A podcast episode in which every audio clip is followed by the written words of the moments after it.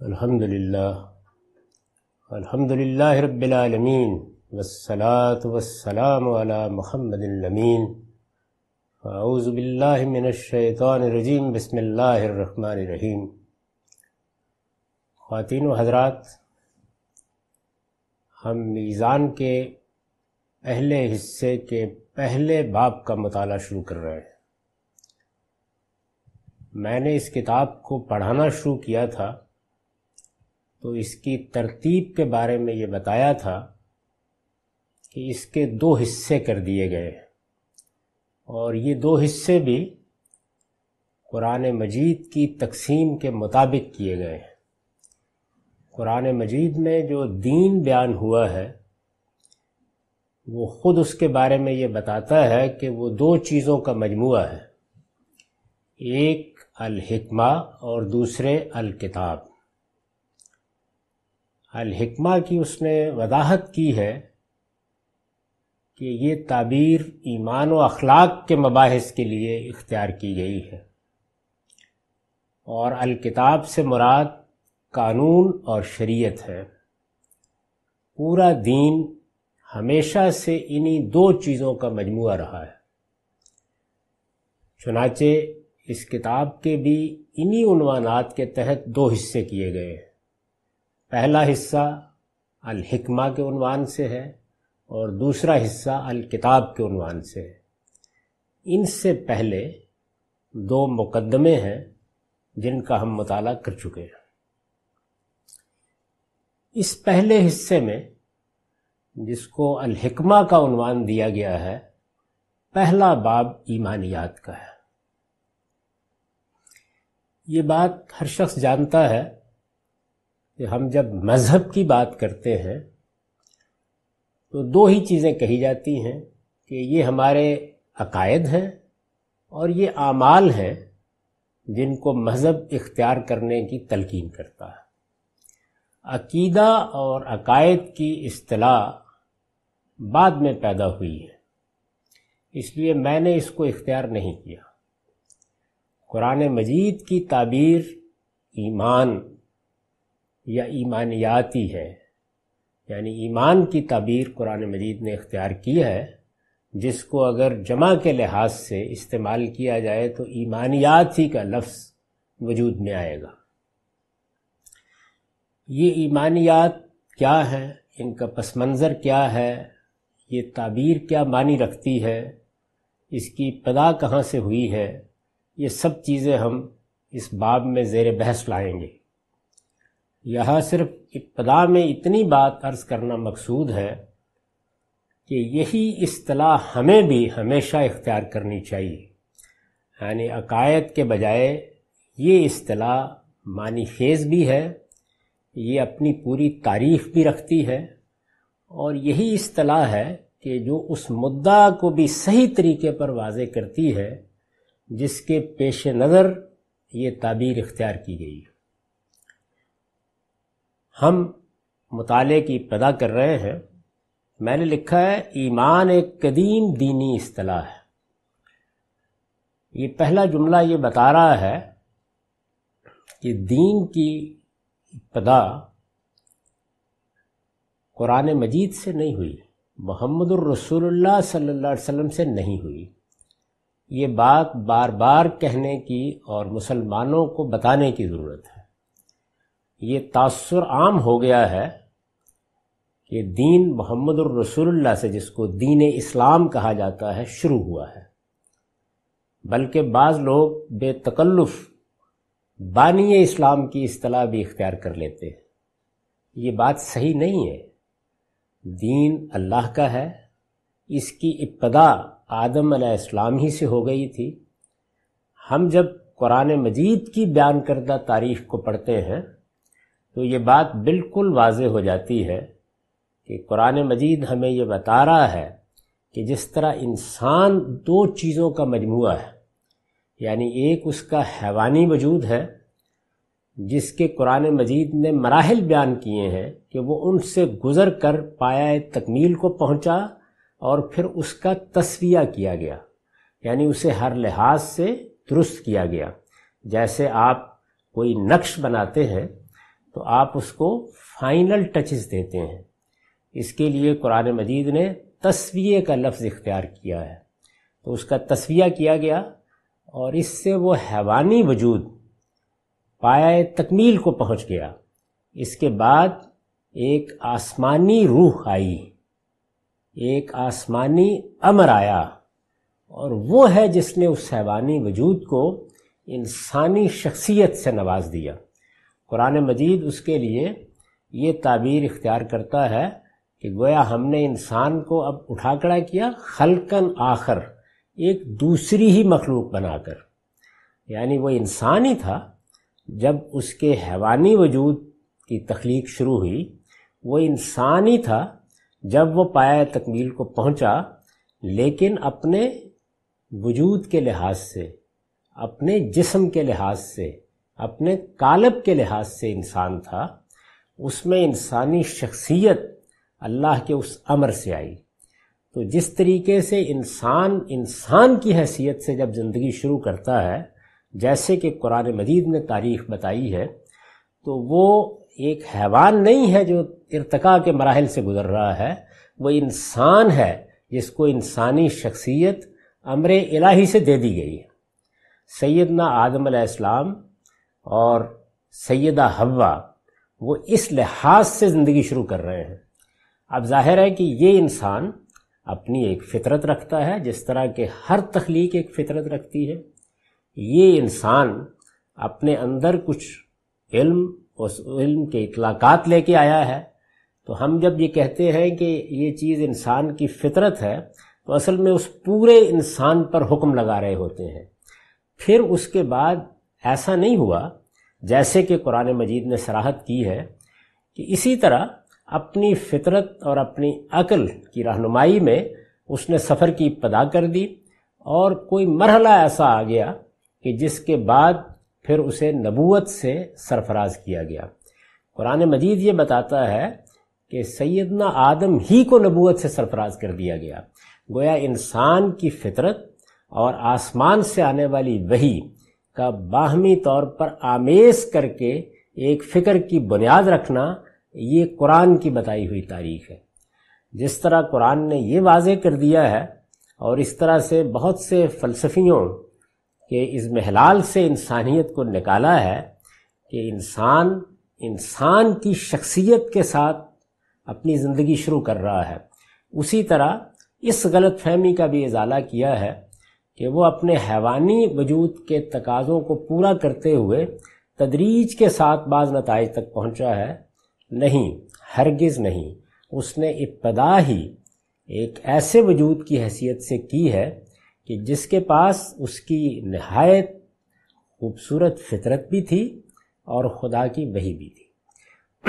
یہ در حقیقت خدا کا دین تھا جو اس کو ابتدا میں دیا گیا اور یہ ابتدا ہی سے دو چیزوں کا مجموعہ رہا ہے۔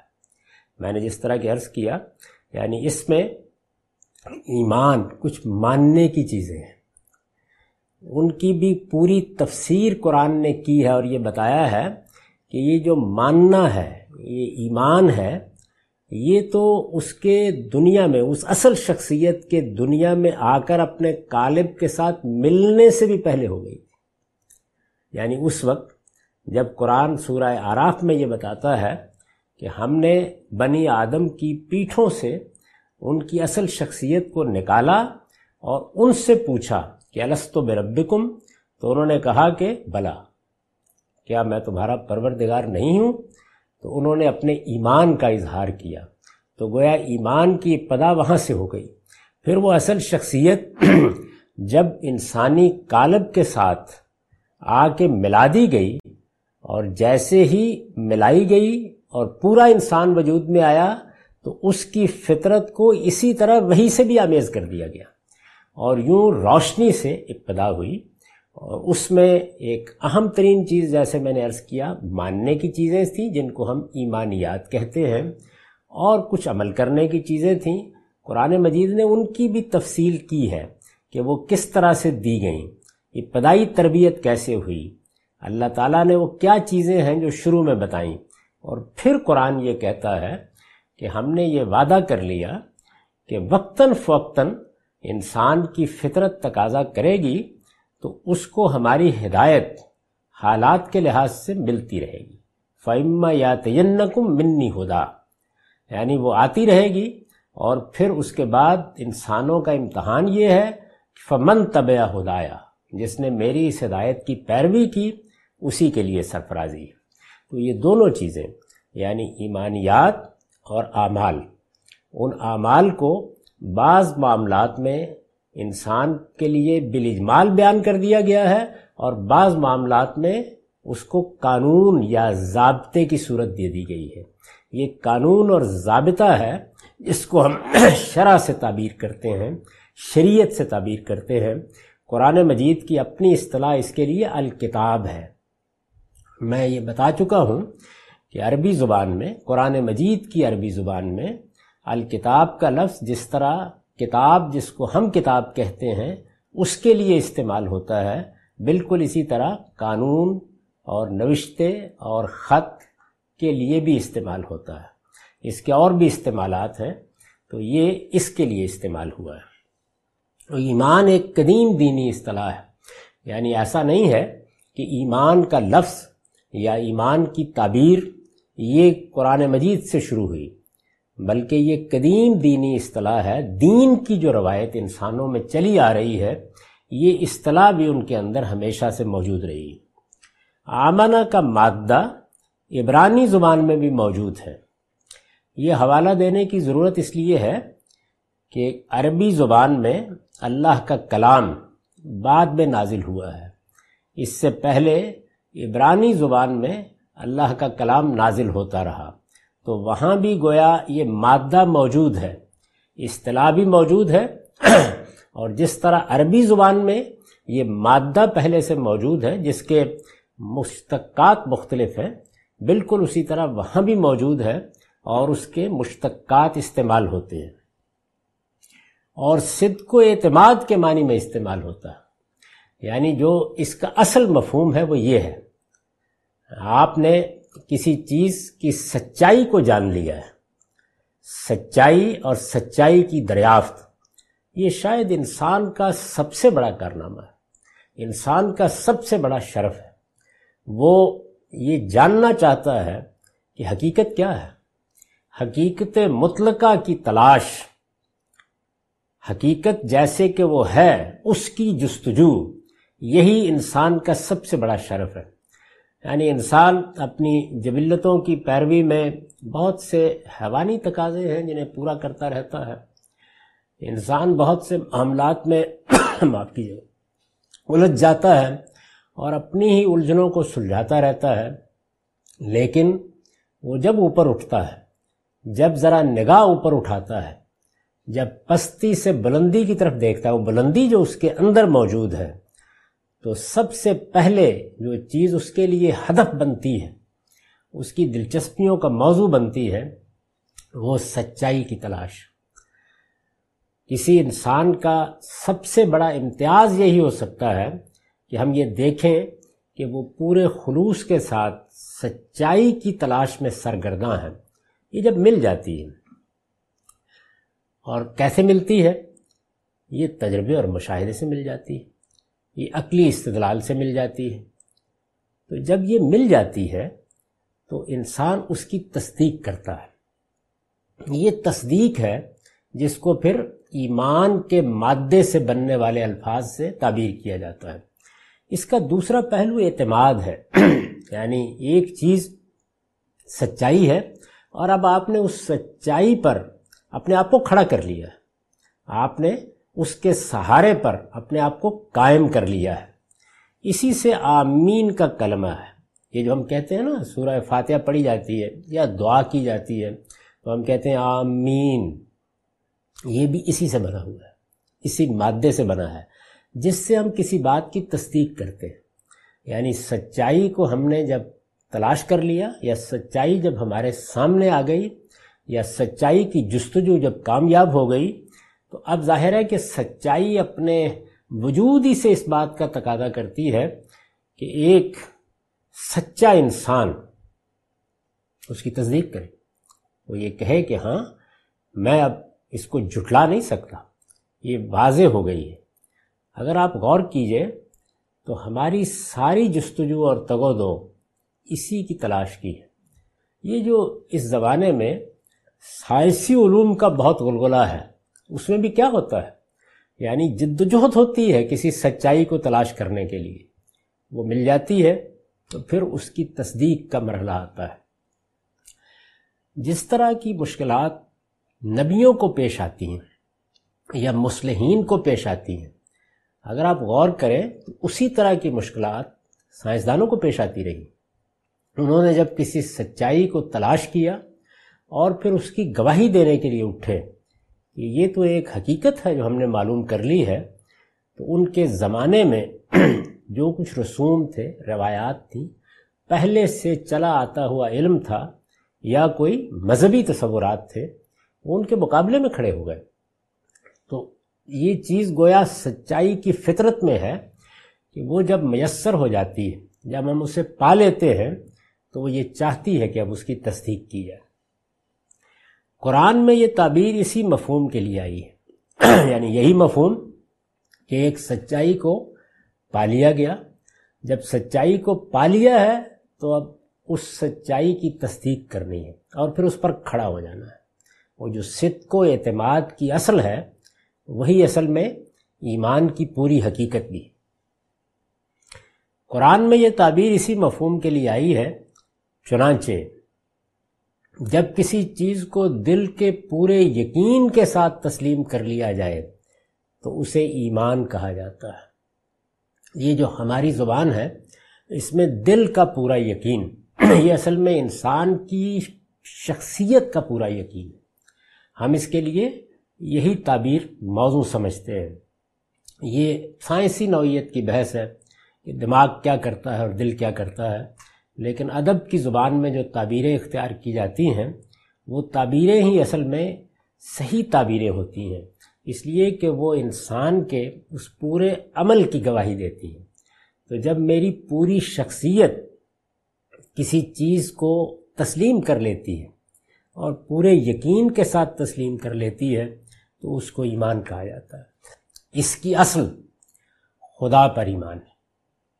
یعنی جو کچھ بھی ہم نے اس کائنات میں دریافت کرنا ہے، جس سچائی کی ہمیں تلاش ہے یا جس سچائی کی ہمیں جستجو ہے، اس میں سب سے بڑی سچائی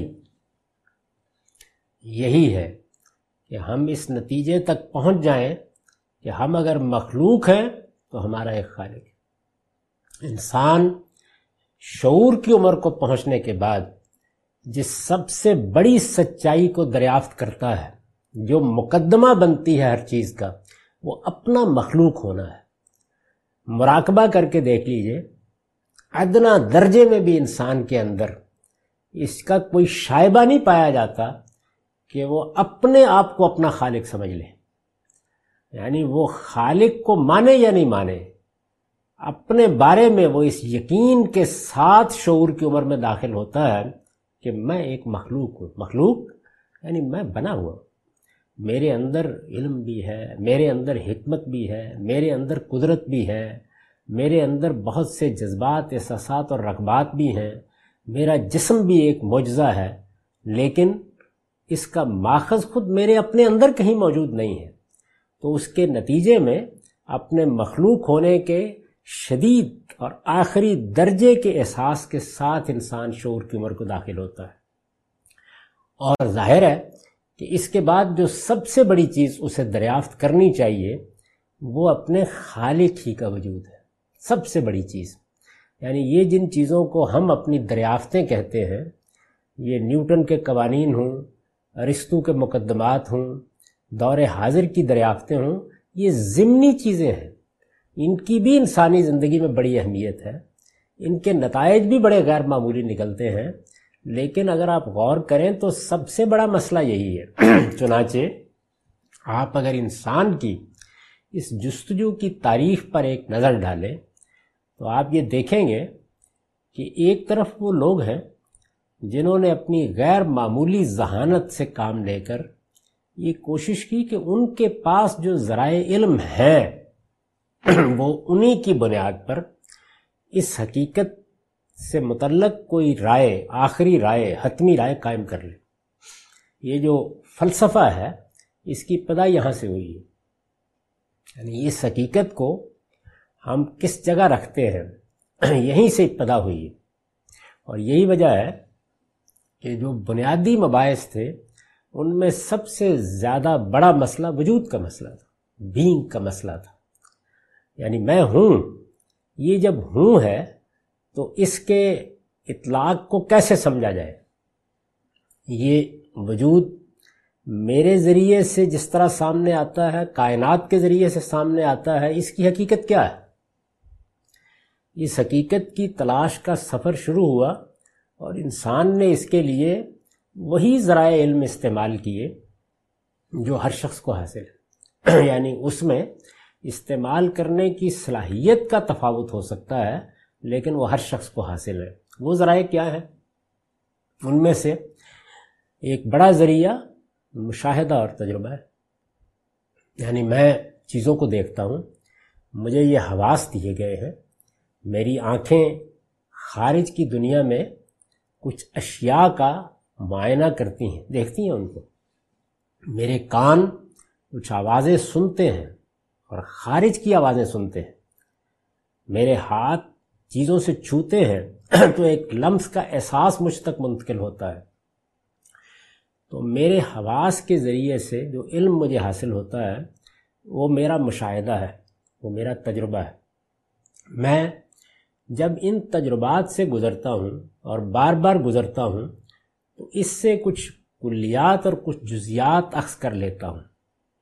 اور یہی وہ چیز ہے کہ جو جب آگے بڑھتی چلی جاتی ہے تو نئی نئی دریافتوں اور نئے نئے انکشافات کی بنیاد بن جاتی ہے۔ ہمارے سائنسی علم کی ابتدا تجربے اور مشاہدے پر اسی اعتماد سے ہوئی تھی۔ لیکن انسان یہاں تک محدود نہیں رہتا۔ یعنی یوں نہیں ہے کہ جو چیز اس کے مشاہدے میں آئے گی، جس کا وہ تجربہ کر سکے گا بس وہ اپنے علم کو بھی وہیں تک محدود رکھے گا۔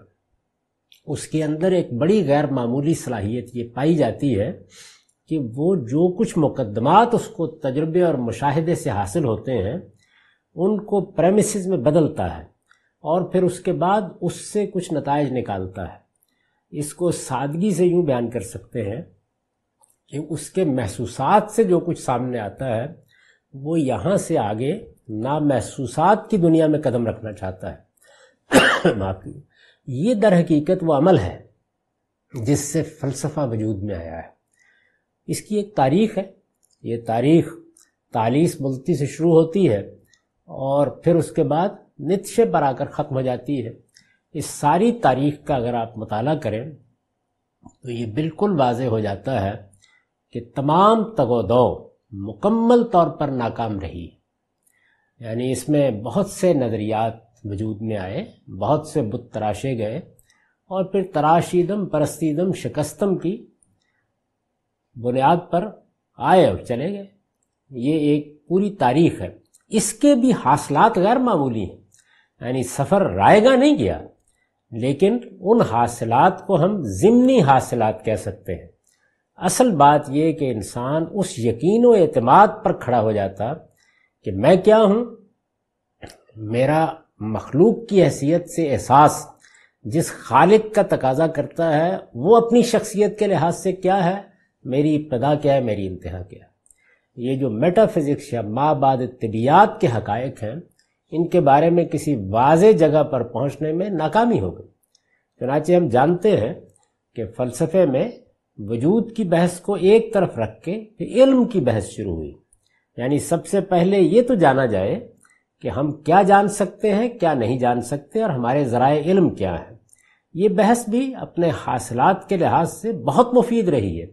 لیکن ایسا نہیں ہو سکا کہ وہ ہمیں اس جگہ پہنچا دے، حتمی طور پر اس جگہ پہنچا دے کہ جہاں ہم کہہ سکیں کہ ہم آپ ہی وجود پذیر ہو گئے ہیں، ہم ہی اپنے ماسٹر ہیں، ہمارا کوئی خالق نہیں ہے۔ یا یہ کہ ہے دوسرا راستہ جو انسان نے اختیار کیا وہ صوفیانہ مذاہب کا راستہ ہے۔ یعنی جب یہ اندازہ ہوا کہ عقل تو ایسے ہی ٹامکٹویاں مار رہی ہے، اس کے سامنے حقائق کے کھلنے کے ذرائع نہیں ہیں، خاص طور پر جب عقل کا تجزیہ کیا بڑے فلسفیوں نے، جیسے کانٹ نے کریٹی کا پیور ریزن میں، تو یہ واضح ہو گیا کہ ہمارے ہاں اس تجربے اور مشاہدے سے حاصل ہونے والے مقدمات سے عقلی استدلال کے بھی کچھ حدود ہیں۔ تو زیادہ تر رجحان اسی جانب رہا کہ پھر ہمارے باطن میں کچھ حقائق ہیں۔ انسان خواب دیکھتا ہے، وہ اپنے اندر جھانکتا ہے تو اس کو وہاں ایک دنیا نظر آتی ہے۔ تو آئیے باہر سے اندر کی طرف چلتے ہیں۔ یہ جو باطن کا سفر ہے، اسی نے صوفیانہ مذاہب کو وجود بخشا ہے۔ اس سارے عمل میں بھی انسان کچھ عقائد، کچھ نظریات پیدا کرتا ہے۔ اور ان کے لیے بھی اگر کوئی صحیح تعبیر ہو سکتی ہے، تو وہ یہی ہو سکتی ہے کہ وہ کچھ چیزوں کو مانتا ہے یا ان پر ایمان رکھتا ہے۔ تو اگر آپ غور کر کے دیکھیں، تو اگرچہ حاصلات کے لحاظ سے تو یہ دونوں تگ و دو کے سفر بہت کچھ لے کے انسان کے پاس آئے ہیں۔ مثلا جو عقلی سفر تھا، اس نے سائنس کو وجود بخشا ہے۔ اس کے نتیجے میں بہت سے حقائق کا تجزیہ کرنے میں مدد ملی ہے۔ اور یہ جو باطنی سفر تھا، اس سے بھی انسان کو، انسان کی نفسیات کو، اس کے نفس میں کار فرما اصولوں کو اور قوانین کو سمجھنے کی مدد ملی۔ ہے اس کے بھی حاصلات بہت ہیں، لیکن اصل منزل کیا تھی؟ یہ کہ یہ مخلوق اس حتمی فیصلے تک پہنچ جائے کہ اس کا ایک خالق ہے یا نہیں۔ یہ جو اصلی ہدف ہے، اس کو سامنے رکھے تو اس کی بنیاد پر یہ بات کہی ہے میں نے کہ اس کی اصل خدا پر ایمان یعنی ایمان کے سفر میں اصل کی حیثیت کس چیز کو حاصل ہے؟ سب سے پہلی اور سب سے بڑی دریافت یہی ہونی چاہیے۔ یعنی یہ دریافت ہو گئی تو گویا ساری گتھیاں سلجھ گئی یہ کفل ابجد کھل گیا۔ اس کے بعد باقی چیزیں ہوتی رہیں گی۔ یہ نہیں ہوئی تو گویا جو اصل تھی وہی گرفت میں نہیں آ سکی۔ اور حاصلات پر آپ خوش ہو سکتے ہیں۔ یعنی آپ نکلے گھر سے اور پیش نظر یہ تھا کہ کہیں جائیں اور آب حیات دریافت کر لائیں۔ آب حیات تو نہیں ملا، لیکن اور بہت سی سیر و سفر کی چیزیں دریافت ہو گئیں۔ انسان کے علمی سفر کو آپ دیکھیں تو اس کا معاملہ یہی ہے۔ وہ آج بہت سی چیزوں کو مانتا ہے۔ بہت سی چیزوں کو یقین کے درجے میں مانتا ہے، لیکن وہ ساری چیزیں بہت فروتر ہیں۔ وہ تو قریب کی چیزیں ہیں۔ وہ ان قریب کی چیزوں کو آج کے زمانے میں بڑی اہمیت دیتا ہے، اس میں کوئی شبہ نہیں۔ لیکن اصلی ہدف کیا تھا جس کے لیے یہ سفر شروع ہوا تھا؟ وہ وہی تھا جس کو میں نے اس طرح بیان کیا کہ اس کی اصل خدا پر ایمان ہے۔ یعنی ہمارے دینی سفر میں جب اللہ تعالیٰ نے جس طرح کہ ہمیں بتایا ہے آسمان کی وہی آئی اور آدم علیہ السلام کو ہدایت دی گئی، تو سب سے پہلے جس چیز پر ان کا یقین راسخ ہوا، وہ یہ تھا کہ میرا ایک خالق ہے۔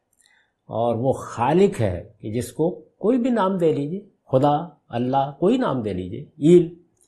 وہ ہے کہ جو در حقیقت میرے لیے میری سب سے بڑی دریافت ہے یعنی خالق کی شخصیت واضح ہو گئی مخلوق پہلے ہی میرے سامنے ہے، تو بات پوری ہو گئی۔ اب آگے سفر کی ابتدا کرتے ہیں۔ اس کی اصل خدا پر ایمان ہے۔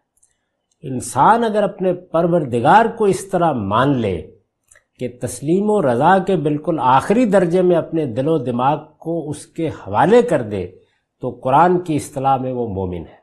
یعنی اب اللہ کی کتاب قرآن مجید۔ ہمارے پاس اللہ کی وہی کا اللہ تعالیٰ کے کلام کا مستند ترین ذخیرہ وہی ہے۔ یعنی وہ ہمیں بتاتا ہے کہ یہ بات تو اصل میں آدم علیہ السلام پر بھی واضح کر دی گئی تھی، لیکن واضح کی گئی تھی تو وہ کس طرح واضح ہوئی؟ ان سے کیا بات کی گئی؟ اس کے لیے بھی ہمارے پاس کوئی مستند ترین اگر ذریعہ ہے تو وہ خود قرآن مجید ہی ہے۔ تو قرآن مجید یہ کہتا ہے کہ خدا پر ایمان کس درجے میں مطلوب ہے؟ یعنی اس پروردگار نے ہمارے سامنے آنے سے تو انکار کر دیا۔ یعنی ہم اس سے غیب میں ڈال دیے گئے ہیں۔ یہ جو ایمان بالغیب کی تعبیر اختیار کی جاتی ہے، اس کو لوگ اس طرح پیش کرتے ہیں کہ یہ گویا عقلی تقاضوں کے بغیر کسی چیز کو ماننا ہے۔ اس کا مطلب یہ ہے کہ ہم غیب میں ڈال دیے گئے ہیں۔ یعنی ہم اپنے حواس کی گرفت میں نہیں لے سکتے۔ پروردگار اور اس کی اس کائنات کو کہ جو حتمی نتیجے تک پہنچا دے، تو جب نہیں لے سکتے، گرفت میں نہیں لے سکتے، تو پھر ہمیں کیا کرنا ہوتا ہے؟ ظاہر ہے کہ ہمیں پھر ایک سفر کرنا ہوتا ہے۔ وہ جو سفر ہے، وہ کس درجے میں مطلوب ہے؟ کیسے مطلوب ہے؟ تو اللہ تعالیٰ نے پیغمبروں کے ذریعے سے ہمیں بتایا کہ یہ ایمان کس درجے میں تم سے مطلوب ہے؟ اس کی تمام تر بنیادیں تمہارے وجود میں تمہاری فطرت میں رکھ دی گئی ہیں۔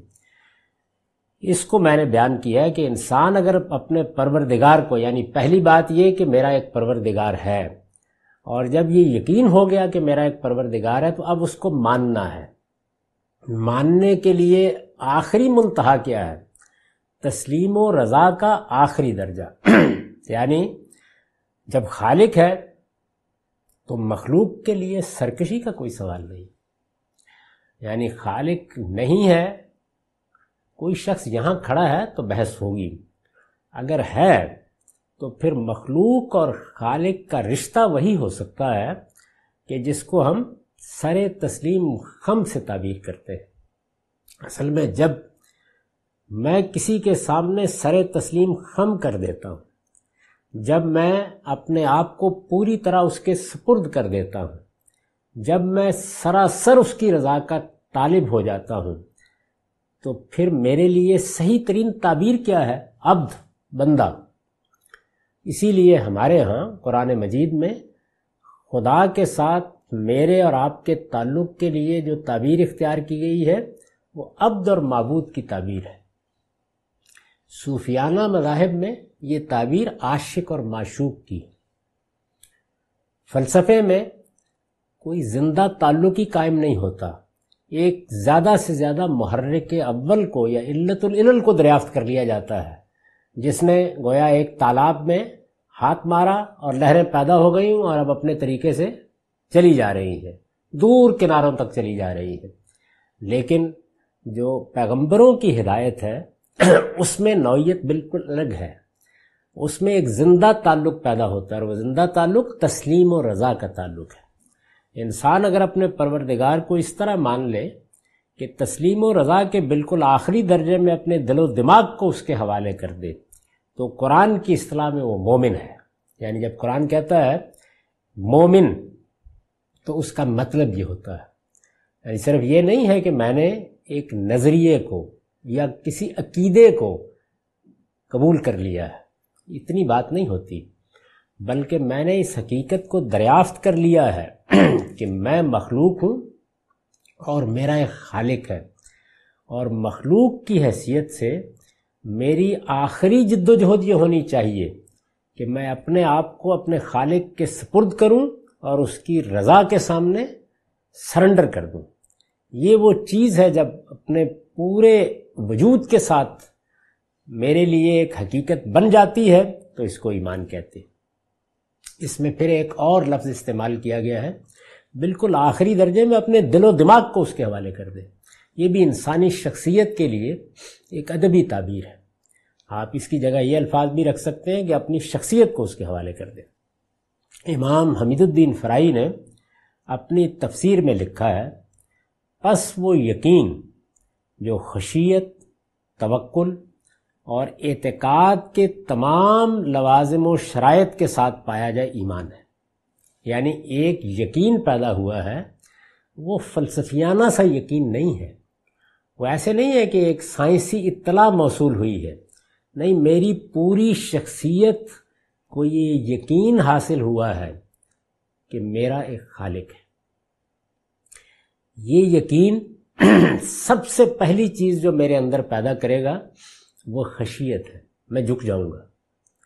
یعنی خالق ہے تو پھر مخلوق کی حیثیت سے سرکشی اور استقبار میرے شائن شان نہیں ہے۔ اس کا لازمی نتیجہ کیا ہے؟ خشیت۔ جب وہ میرا خالق ہے اور میں اپنے پورے وجود کے ساتھ اس کے سامنے جھک گیا ہوں یعنی صرف کمر نہیں جھکی جیسے کہ نماز میں جھکتی ہے۔ نہیں دل و دماغ جھک گئے ہیں۔ اس سے جو کیفیت پیدا ہوتی ہے، اسی کو قرآن خشیت سے تعبیر کرتا ہے۔ تو اب میرا سارا بھروسہ بھی اسی پر ہوگا۔ کیوں؟ اس لیے کہ میں مخلوق ہوں، تو اس کا مطلب ہے میں کھڑا ہی اپنے خالق کے سہارے پر۔ اس کے سوا اور کوئی چیز بھی میرا حقیقی سہارا نہیں ہے۔ اسی کو توکل کہا جاتا ہے۔ اور یہ توکل ایک خاص طرح کا اعتقاد پیدا کرتا ہے۔ یعنی اب میں یہ مان لیتا ہوں کہ اس کی طرف سے جو چیز آئے گی وہ خیر ہوگا۔ وہ میرے اوپر اعتماد کرتا ہے، میں اس پر اعتماد کرتا ہوں۔ میں اس کا بندہ ہوں اور بندے کی حیثیت سے وہ مجھے مخاطبت کا شرف بخشے گا، اپنا کوئی پیغام پہنچائے گا، مجھ سے کوئی تقاضا کرے گا، تو میں اس کو اسی طرح قبول کروں گا جس طریقے سے فطرت کے قوانین اپنے تقاضوں کو قبول کرتے ہیں۔ تو یہ میں نے لکھا ہے کہ امام حمید الدین فرائی نے اس کی جو تعبیر اختیار کی، پس وہ یقین، جو خشیت، توکل اور اعتقاد کے تمام لوازم و شرائط کے ساتھ پایا جائے۔ یعنی خشیت جیسے کہ وہ ہونی چاہیے، توکل جیسے کہ وہ ہونا چاہیے، اعتقاد جیسے کہ وہ ہونا چاہیے، پھر اس کو ایمان کہتے ہیں۔ اور جو شخص اللہ تعالیٰ پر، اس کی آیات پر دیکھیے اللہ تعالیٰ پر، اس کی آیات پر، یہ آیات شروع سے اترتی آ رہی ہے یہ انفس میں موجود ہیں، یہ آفاق میں موجود ہیں، یہ کلام اور وہی کی صورت اختیار کر کے پیغمبروں پر نازل ہوتی ہے یہ بہت خوبصورت لفظ ہے جو قرآن مجید نے ہمیں بتایا ہے۔ یعنی نشانی۔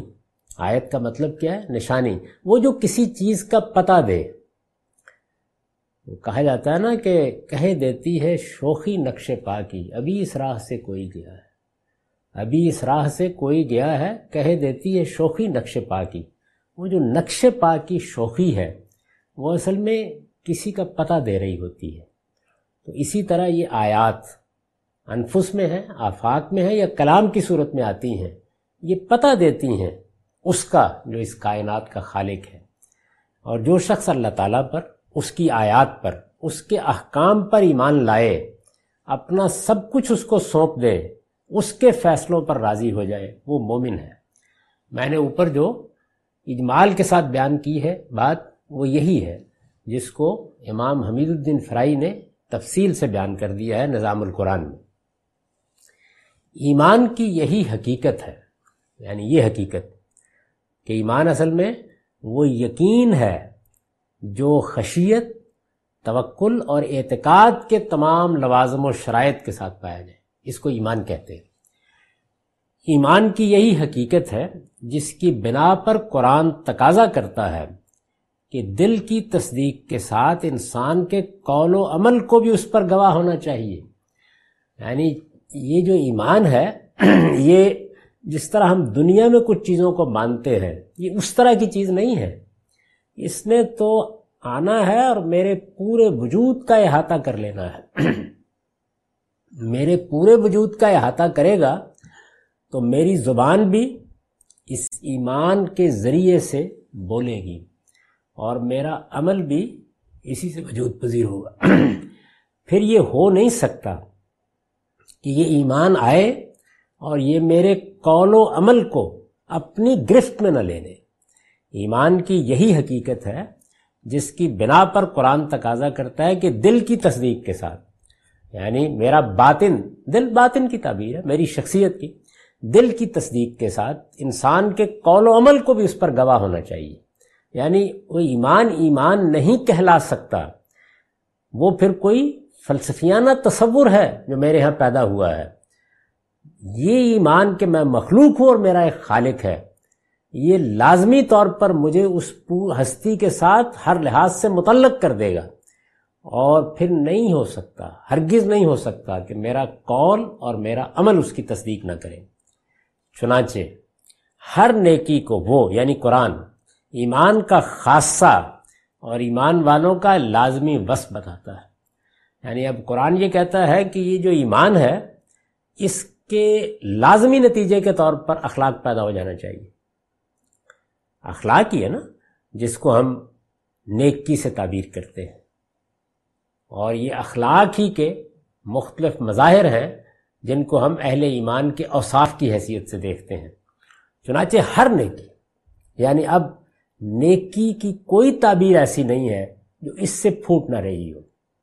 چنانچہ قرآن مجید نے ایک جگہ جب یہ کہا کہ ما کنتا تدری مل کتابوں و لل ایمان تم نہیں جانتے تھے یعنی تفصیلات کے ساتھ نہیں جانتے تھے۔ رسول اللہ کو مخاطب کر کے کہا ہے کہ ایمانیات کیا ہیں اور شریعت کیا ہے؟ کیونکہ دو ہزار سال کی تاریخ تھی پیچھے، تو یہ تفصیلات بڑی حد تک مبہم ہو کر رہ گئی تھی۔ اس ابہام کی طرف اشارہ کیا ہے۔ تو یہ جو اس درجے میں ایک چیز کو جاننا ہے کہ میں اس کی حقیقت کو مان لوں۔ اس کا لازمی نتیجہ یہ ہے کہ میری فطرت کے اندر جو چھپا ہوا خیر ہے، وہ اس کے ذریعے سے ظہور پذیر ہو۔ تو قرآن نے اس آیت میں ایمان کا لفظ استعمال کیا۔ آگے اخلاق یا جن کو ہم امال صالحہ کہتے ہیں، ان کا کوئی ذکر نہیں کیا۔ وہ حقیقت میں اس سے ظہور پذیر ہوتے ہیں۔ یہ بیج ہے جس سے وہ درخت اگتا ہے۔ دوسری جگہوں پر یعنی یہاں ذکر نہیں کیا، اس لیے کہ وہ اس کے اندر موجود ہے۔ دوسری جگہوں پر پھر آگے وہ تعبیریں آئیں گی اور میں اس کا حوالہ دوں گا کہ جہاں ہر نیکی کو اس سے پھوٹتا ہوا دکھایا ہے۔ چنانچہ ہر نیکی کو وہ ایمان کا خاصہ اور ایمان والوں کا لازمی وصف بتاتا ہے۔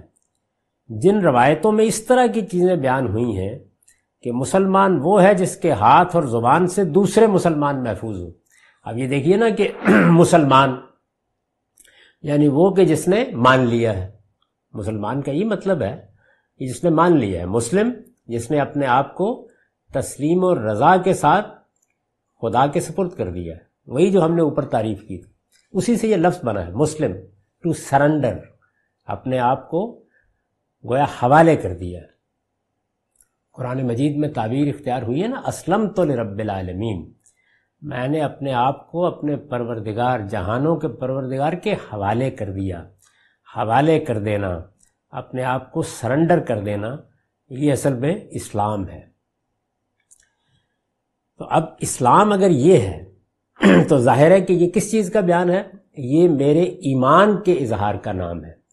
لیکن رسالت میں آپ صلی اللہ علیہ وسلم سے اس طرح کی باتیں جب ہم حدیثوں میں دیکھتے ہیں کہ مسلمان وہ ہے جس کے ہاتھ اور زبان سے دوسرے مسلمان محفوظ تو ایک نیکی کو گویا اسلام قرار دے دیا تو اس سے کوئی اجنبیت نہیں ہونی چاہیے۔ مطلب یہ ہے کہ اگر وہ ایمان باطن میں موجود تھا، تو اس کا ظہور اسی صورت میں ہونا چاہیے تھا۔ اسی اخلاقی رویے میں ہونا چاہیے تھا۔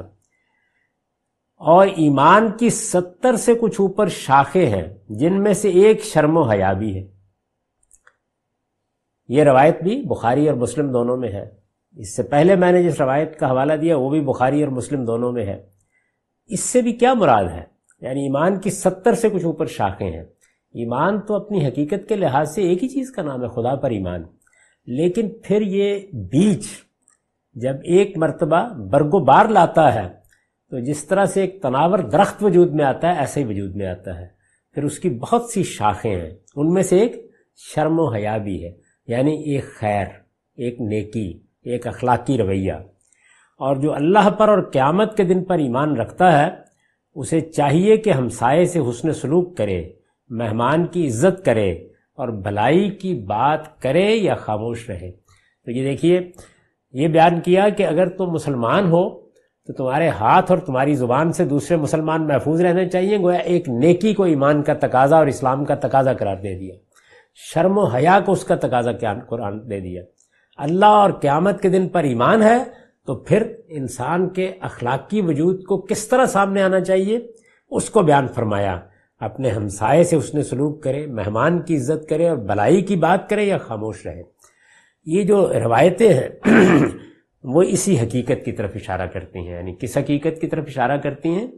اس حقیقت کی طرف کہ ایمان خدا پر ایمان سے ابتدا کرتا ہے۔ اس کی اصل وہی ہے، اس کی حقیقت وہی ہے۔ لیکن یہ بیج جب ایک مرتبہ کشتے دل میں پڑ جاتا ہے، تو پھر یہ ایک تناور درخت کی طرح آگے بڑھتا ہے۔ اور جس کو ہم اعلیٰ اخلاق کہتے ہیں یا اخلاق کے عالیہ کہتے ہیں، وہ سب کے سب گویا اسی کی شاخ نیکی ہر نیکی، ہر اعلیٰ وصف اسی ایمان کے نتیجے کے طور پر اس سے متعلق ہوتا ہے۔